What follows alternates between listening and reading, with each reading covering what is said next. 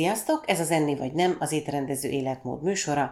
Huszár Zsuzsa táplálkozás és fitoterapeuta vagyok, a mikrobiom és a komplex esetek specialistája. Ebben a részben pedig az articsókáról lesz szó. Ez az egyetlen madár, amit én megeszek, de viccen kívül ez egy nagyon-nagyon szuper zöldség és gyógynövény, most már így kell meghatározni. Tehát nem csak egy zöldség, hanem zöldség és gyógynövény.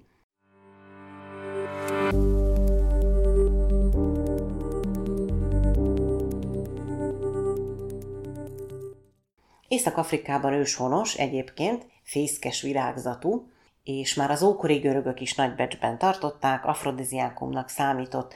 Ezt aztán a tudományos ö, ö, kísérletek nem igazolták, ellenben nagyon sok más gyógyhatást igen.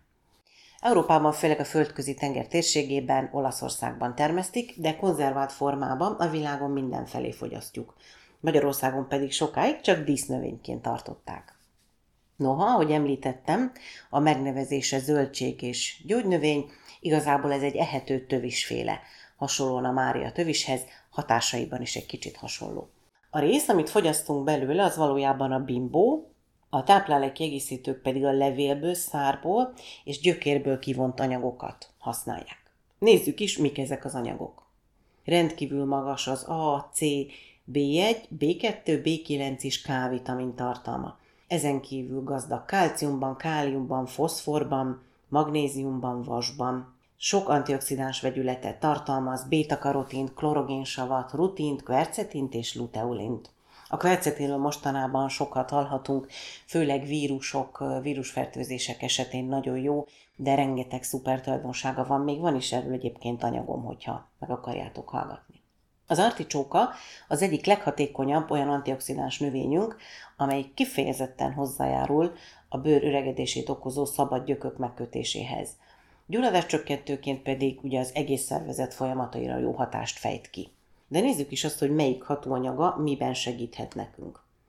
Van benne folsav is, és az a folsav tartalom, ez részt vesz a mindannyiunk szervezetében folyamatosan lezajló enzimatikus reakciókban. Ezt úgy kell elképzelni, hogy minden egyes pillanatban enzimek ezrei dolgoznak és végzik a feladataikat, különböző lebontásokat, eljuttatásokat, feldolgozásokat, képzéseket. Ezek nélkül nem lenne élet. Ezek nagy részét mi is tudjuk termelni, ugyanakkor az enzimtermelés az életkor előre haladtával csökken, és hát bizony táplálkozásunk és életmódunk is rátesz erre, tehát az enzimpótlás igencsak jótékony tud lenni.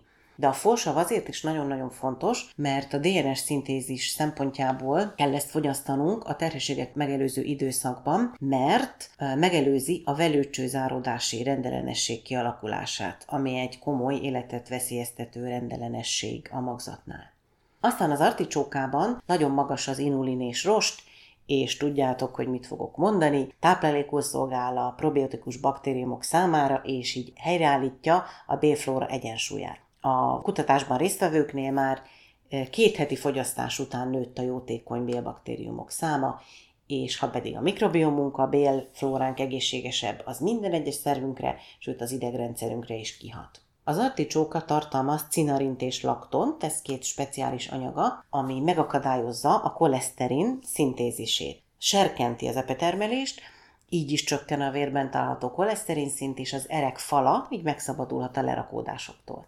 Számos olyan vitamin található még benne, niacin, bé hat vitamin, tiamin és pantotén sav, azaz bé öt vitamin, melyek segítenek a megfelelő anyagcsere fenntartásában.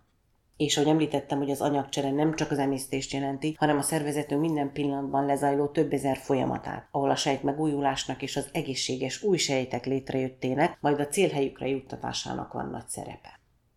A végére hagytam a bőrre gyakorolt komplex hatását ennek az érdekes húsos tövisnek. Az articsókában lévő nagy mennyiségű C-vitamin meggátolja, hogy a bőrben vagy a bőrön gyulladás alakuljon ki, valamint nagy mértékben elősegíti a már létrejött sebek, sérülések, fertőzések gyógyulását is. A benne található peptidek javítják a bőr szerkezetét és táplálják a sejteket.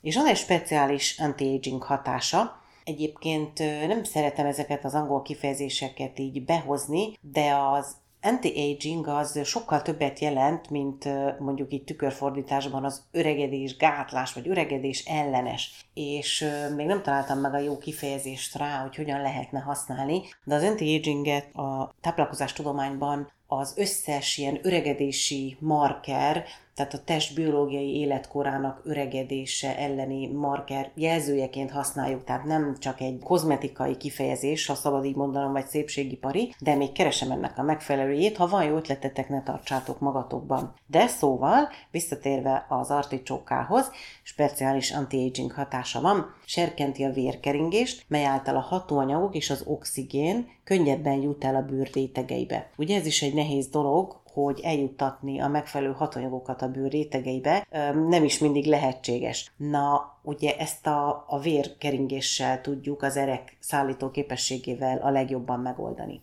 És itt bejön egy másik nagyon érdekes hatása az articsókának, és én ezért szeretem nagyon a növényi hatóanyagokat, mert általában komplexen fejtik ki a hatásukat. Nagyon jók azok a Teszem az gyógyszeralapú hatóanyagok is, amik egy területre koncentrálnak, és annak a gyógyításával hatnak. Ugyanakkor például a növények, azok ugyanazt a területet mindig, szinte mindig két vagy akár három szervrendszeren keresztül is tudják támogatni. És ahogy már említettem, hogy hasonlít a Mária tövishez, hatásai is hasonlítanak, tehermentesíti a májat, és keserűanyagként nagyon elősegíti a máj egészségét.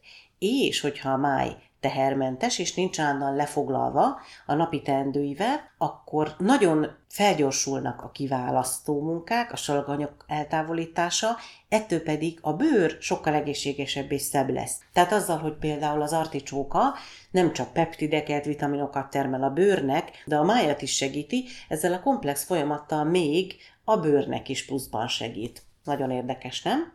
Az articsóka fogyasztását tehát abszolút érdemes beiktatni a táplálkozásunkba, nagyon finom módokon lehet elkészíteni, párolni, blansírozni, vagy pirítani lehet, és leginkább csak kis sóval, citromlével vagy balzsamecettel kell fogyasztani, de tartósítva is nagyon finom, én mindenhogyan nagyon szeretem. Ugyanakkor viszont, ahogy ennek a cikknek az elején is említettem, a gyógyításban a levél, a szár és a gyökér kivonatok kapják a legnagyobb szerepet. Ezeket pedig feldolgozatlanul nem tudjuk magunkhoz venni.